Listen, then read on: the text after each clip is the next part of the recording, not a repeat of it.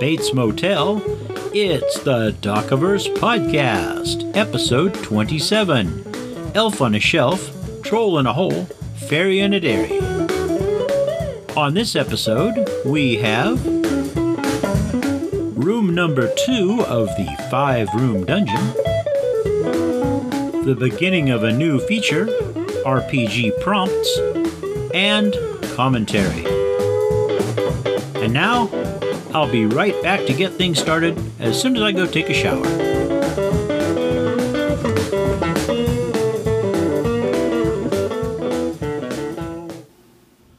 Hello, gentle listeners. Welcome back to the podcast. I hope you had a good week, it being Friday as I record this. Around here at the D&G Cross Home for Grumpy Old Basset Hounds, we had a pretty ordinary week, not much exciting happening. I mentioned in the introduction there that that we had a new feature here. It's going to be RPG prompt, where I go back and take uh, three prompts every episode from previous RPG a day prompt lists and see where they lead us as I riff on whatever they happen to be. I hope you enjoy that. The Doclopedia will, of course, be on hiatus for a while, but it'll be back at some point because I have thousands of Doclopedia entries. We are now coming to the point where, as I do every episode, I thank my wonderful, sweet, sweet patrons over on Patreon for supporting this podcast, and before that, the blog. So, thank you, David. Thank you, Avis. Thank you, Bruce. Thank you, James. Thank you, Marion, and thank you, Mark. You all are the chocolate dipped, creamy caramel center, just a few peanuts, and a little bit of marshmallow best. Okay, folks, we now move on to the five room dungeon. And of course, we're not doing an actual dungeon this time, we are doing the road to nowhere. And we come to room two. It is the remains of an inn that's set on the road. It's falling down, but not completely gone. And when the players get there, they will find that there's the ghost of a young girl wandering around in front of the inn.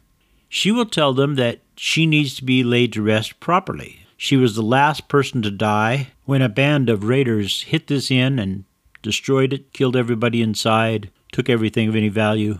Anyway, she needs to be laid to rest. They need to find her body. She's not 100% sure where it is, but it's somewhere either inside the inn or not too far away from it. If they find her body and give it a proper burial, say a few words over it, you know, maybe if you have a cleric, they can bless it.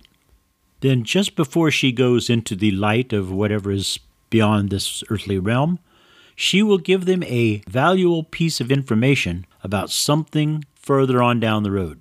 Now, as GM, you can make up whatever you want that to be. You can adapt it to what I'll be describing in the rooms to come, or you can stick something else in, whatever you feel like. But it should be something fairly important. This room is, of course, the puzzle or role playing challenge, and this pretty much covers both of them because they're looking for a body and they're talking to this ghost and doing their role playing thing. Next time, we'll do room number three and see what we get there. Now it's time to start our new feature, RPG prompts. And I took these from the 2020 2019 list. The prompts originally were questions. So it's only been the last three, this year and the last two years before it, where they actually did the one word prompt. And those are what I've chosen to go with because they were the easiest ones to transfer over to a Word file, and that's where I keep all my stuff. The first prompt is beginning, and beginning covers a whole lot of territory. It can mean the beginning of an adventure.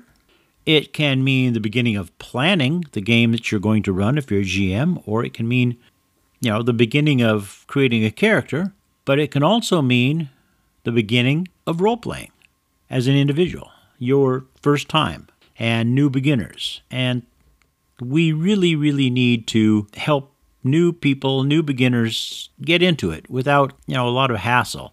In the old days, you had lots and lots of gatekeepers who would make it difficult for people to learn the game. I say, "Oh no, it's got a lot of words and stuff. You know, it's a lot. Of, it's pretty complicated. You probably couldn't play it." And they would say that to people they wanted to keep out of their group. because let's face it, in the beginning, Dungeons and Dragons was a little safe nerd haven. It's not that anymore. We have all sorts of people playing. It hasn't been that for a long time. It was that way for maybe the first couple of years, except, of course, that the gatekeepers and the nerds and whatnot perpetuated it, at least in their own minds, in their area, and maybe in their group.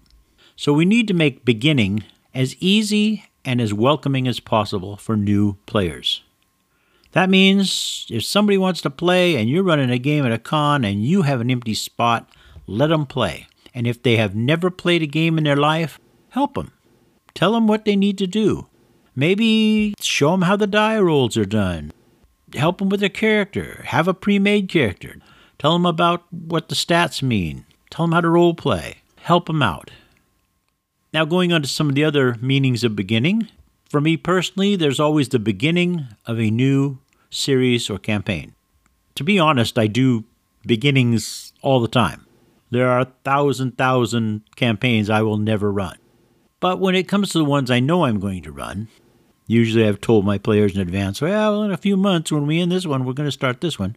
It usually happens because I've seen or read a set of rules or I've read a genre, a splat book, whatever that piqued my interest. So I begin thinking about it and I come up with little bits and pieces and I think about how they're going to work and I think about what characters would be best. It doesn't mean that's what we're going to get because players will create whatever characters they want.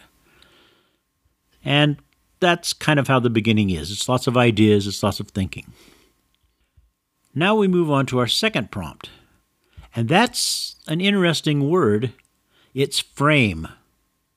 Now, of course, you can have frame be part of the game, part of the adventure, where you frame somebody, or you are in fact framed for a crime.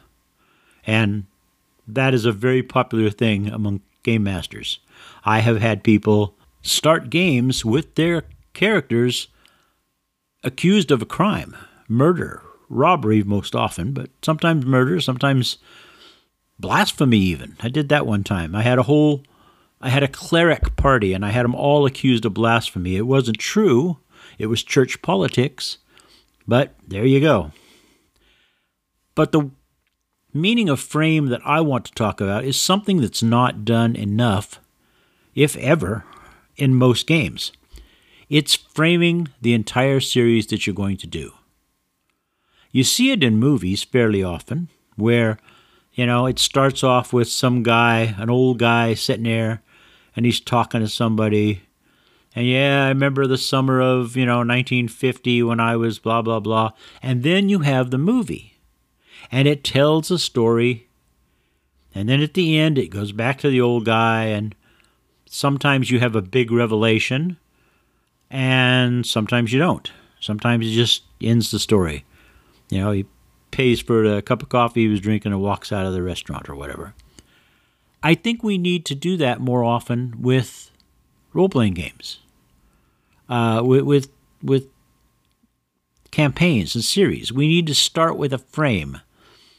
I I think a good one would be you have the characters sitting there and they're old and they're retired. Maybe they're, you know, maybe they've ascended to royalty or something.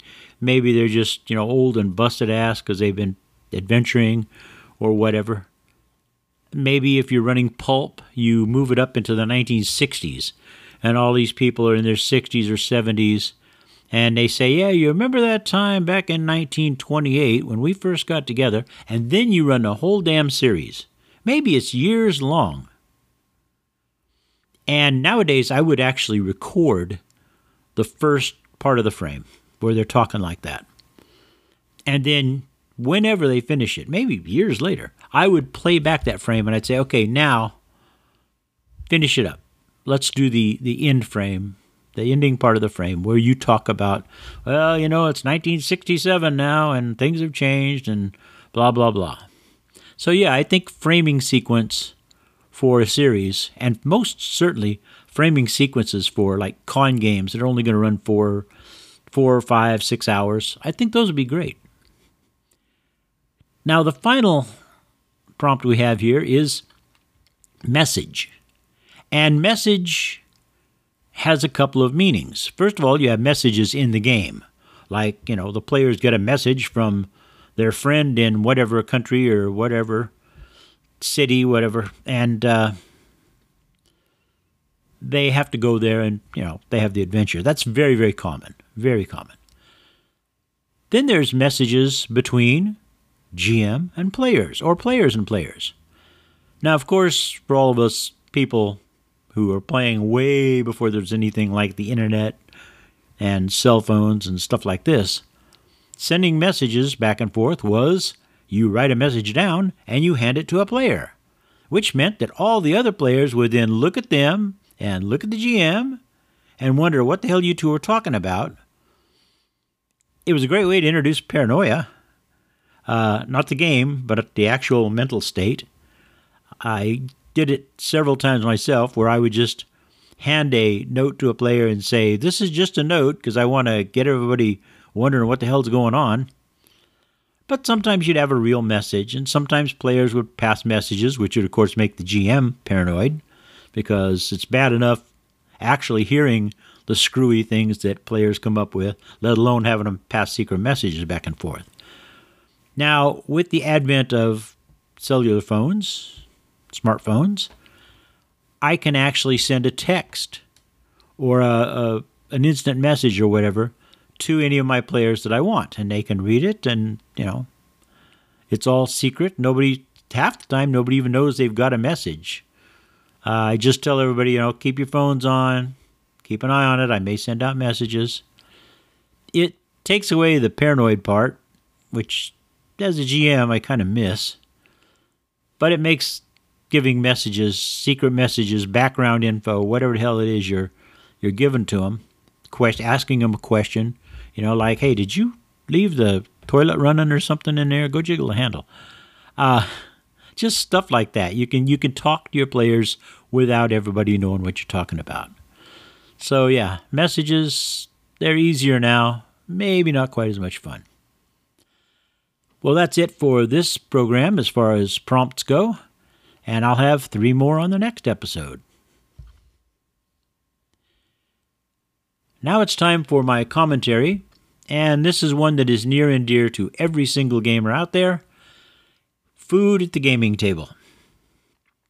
I don't know about you, but uh, my games very often have food, especially nowadays because we tend to play in a pizza restaurant and everybody orders pizza or salads or whatever. But even at home, you know, it was always the chips, the Mountain Dew, the beer, the whatever you're having, whatever your particular group liked.